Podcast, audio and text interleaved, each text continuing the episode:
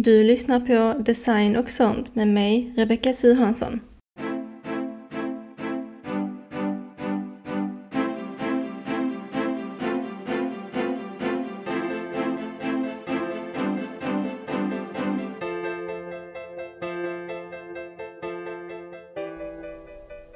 Ja, eh, tredje gången är det nu som jag sitter här och spelar in det här avsnittet. För att min mun kan inte sluta smaska. Alltså det är otroligt. Det är ju inte något man tänker på när man bara pratar med någon, eh, för det hör man knappt då. Men eh, när man sitter och spelar in med en mikrofon och sen lyssnar på ljudet med hörlurar, då, då hör man det väldigt tydligt. Jag lyssnar ju själv väldigt mycket på just poddar och eh, ja, men jag kan störa mig något otroligt på om jag hör det här smackljudet. Så därför valde jag att bara bita i det sura äpplet och spela in allt igen.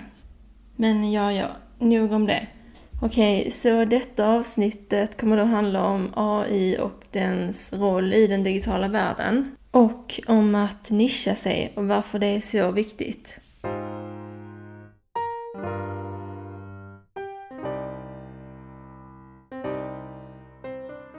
Jag eh, tänkte då prata om ett inlägg som jag, ja nu är det några dagar sedan, men eh, som jag såg i en företagsgrupp på Facebook.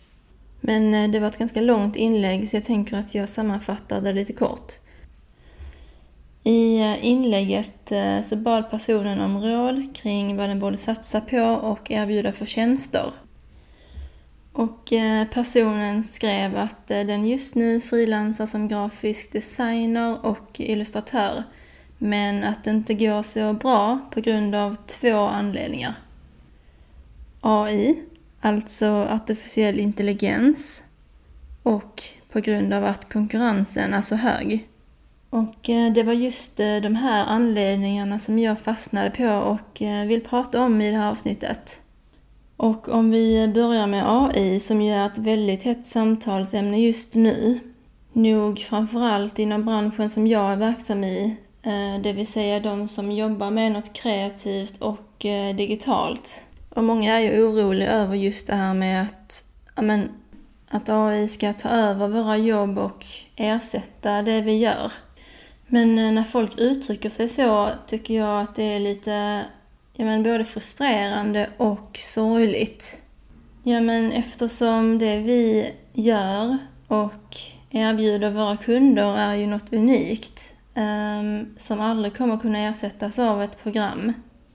Det finns ju liksom en enorm mänsklig faktor i allt kreativt uttryck, vilket ju är alltså precis vad som gör det så speciellt och unikt. Och när det gäller just tjänster Eh, det vill säga när vi köper en tjänst av en annan företagare, så vill vi ju ha den här mänskliga kontakten. Sen är det ju klart att det alltid kommer finnas folk som hellre använder sig av sidor och appar där man kan få billig AI-genererad konst.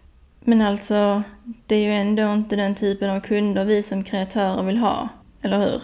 Men eh, jag förstår ju ändå var oron kommer ifrån många program idag, såsom typ Canva och liknande, men även, eh, jag skulle nu säga alla program och appar använder AI på något sätt. Men jag tycker ändå inte att vi som jobbar med något kreativt ska känna oss hotade av det. Det känns ju så nedvärderande på något sätt att säga att AI skulle ta över mitt jobb.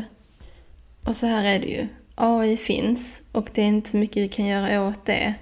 Utan det handlar ju mycket om hur vi tänker kring det, eh, om oss själva och att vi ser värdet i vårt arbete. Men eh, ska vi lämna AI och gå vidare till nästa del av det här avsnittet som kommer att handla om att nischa sig. Alltså att eh, ja, men specialisera sig på en viss sak inom en bransch.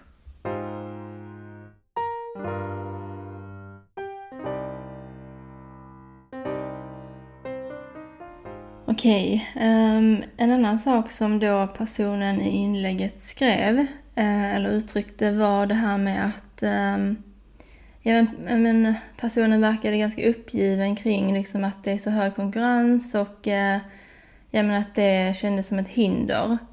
Um, Och det känns som en ganska vanlig grej, alltså det här med att nystartade eller folk som funderar på att starta eget Eh, men kommer igång och eh, känner av lite grann och sen inser de att oj, det var många som gör samma sak som jag. Och då blir man liksom osäker och får kalla fötter. Och det kan man ju känna även som ja, lite mer erfaren företagare att eh, det finns många andra inom samma område eller nisch då som man känner är bättre eller mer erfarna. Och så kan det ju vara. Men eh, jämför inte dig för mycket med andra. Och det är ju mycket lättare sagt än gjort. Men att jämföra sig med någon som kanske har varit företagare i fem år är ju ganska orimligt. En annan aspekt av det här med just konkurrens är ju detta med att eh, inom varje bransch eh, finns det ju många olika typer av företag och eh, varumärken. Och det är här det här med att nischa sig kommer in. Och om vi tar fotografi som ett exempel. För att ge lite bakgrund så är jag porträttfotograf på eh, sidan, eller vad man ska säga. Ehm, och eh, just den branschen är ju väldigt... Ja, många säger att, den är, att det är väldigt hög konkurrens. Men eh, jag tycker att det beror på helt vad man är för typ av fotograf. För alltså, det finns ju bröllopsfotografer, det finns porträttfotografer, eventfotografer, eh, landskapsfotografer och så vidare. Och jag som porträttfotograf då konkurrerar ju inte med alla andra typer av fotografer för att det är inte samma typ av kunder vi är ute efter. Så vad jag menar är att man måste liksom skilja på konkurrens, liksom vilka som är dina konkurrenter och vilka som bara är verksamma inom samma bransch. Jag tänkte dra ett annat bra exempel ehm, som är då restaurangbranschen här i Helsingborg faktiskt. Ehm, eller alltså restaurangbranschen generellt är ett bra exempel men just här i Helsingborg finns det otroligt många borgarrestauranger. Och ehm, många av dem ligger ju dessutom runt samma torg.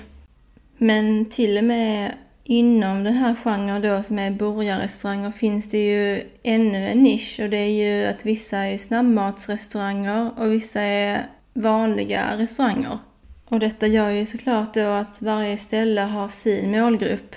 Och med det menar jag ju att det inte är samma eh, klientel som varje gång eller oftast vänder sig till snabbmatsrestaurangerna som typ McDonalds och eh, Burger King. Som vänder sig till eh, mer specialiserade och lite dyrare hamburgerrestauranger såsom Bastard Burgers. Och det är ju på grund av att eh, om vi då tar Max eller McDonalds som exempel eh, mot Bastard eh, Burgers så har ju de dels helt olika prisklasser men också helt olika menyer och eh, upplägg. Och om vi då går tillbaka till det här Facebook-inlägget så eh, var det ganska många i kommentarsfältet som svarade den här personen och eh, gav den rådet att ja men ju fler grejer du kan göra desto mer kunder får du. Liksom de sa, eller många sa att personen skulle liksom ja men gör allting du är bra på och liksom så, tjäna maximalt med pengar. Och även detta känns som en väldigt vanlig grej bland just nystartade. Eh, det här med att man vill i början eller att man liksom försöker nå ut till en så bred målgrupp som möjligt för att man tror att det kommer ge en flest kunder. Men egentligen är det ju lite tvärtom. Det blir mycket svårare för dig att få kunder om du har ett jättebrett utbud av tjänster eh, eftersom det blir ju dels mycket svårare för dig att bli riktigt bra på någonting av dem. För vi kan liksom inte vara bäst på allt. Men sen också för att ju snävare målgrupp, desto lättare blir det ju att nå ut till din målgrupp och få dem att köpa av dig. Och med det menar jag alltså att generellt när vi söker efter en tjänst eller produkt, eller jag tror de flesta i alla fall tänker så här, så söker vi oss till företag och varumärken som specialiserar sig på just det vi är ute efter. För att eh, då känner vi liksom större förtroende för dem eftersom vi ja, men antar att eh, kvaliteten på deras tjänster eller produkter är högre eftersom de specialiserar sig på den saken och då borde de ju vara riktigt bra på det. Ehm, jag till exempel valde att nischa mig på just varumärkesdesign istället för menar, att kalla mig bara grafisk designer som jag gjorde i början.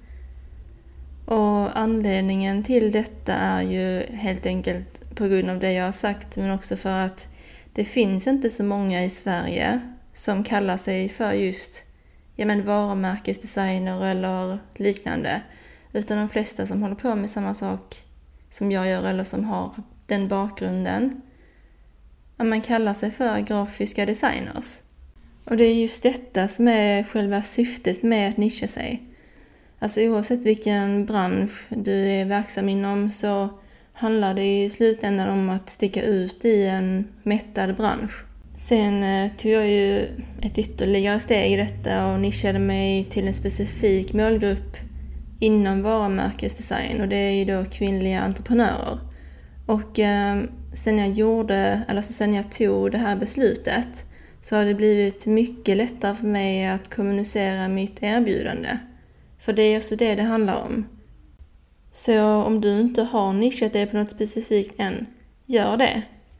Alltså ta en eller max två saker som du är riktigt bra på och gör det till ditt absoluta uppdrag att bli bäst på den saken eller de sakerna. Vad jag vill komma till med detta är väl att bara för att det finns konkurrens betyder inte det att du inte har någon chans eller att du inte borde försöka. Alltså se på det istället som att ja, men, då får du lägga ner arbete i att försöka sticka ut på något sätt. Erbjud något unikt, ha en unik stil eller som jag sa, lägg ner tid på att bli expert på någonting som en specifik målgrupp aktivt söker efter. Det är liksom inte alltid bättre att nå ut till allt och alla utan just, i, alltså just när det gäller företagande så skulle jag väl säga att det är mycket smartare att nischa sig och bli expert på någonting.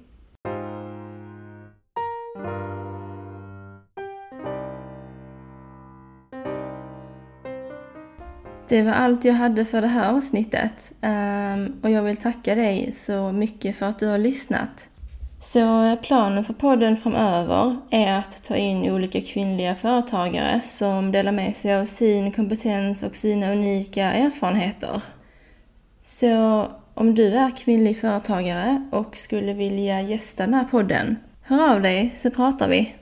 Jag kommer att lämna mina kontaktuppgifter i beskrivningen av det här avsnittet för den som är intresserad.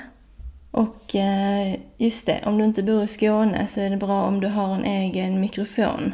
En sista sak. Eh, du får jättegärna följa podden på Spotify så vet jag att den uppskattas och så motiverade mig till att spela in många fler avsnitt eh, för att det var faktiskt mycket svårare att spela in än vad jag trodde att det skulle vara. Men ja, då säger vi så. Så önskar jag dig en fortsatt bra dag. Hejdå!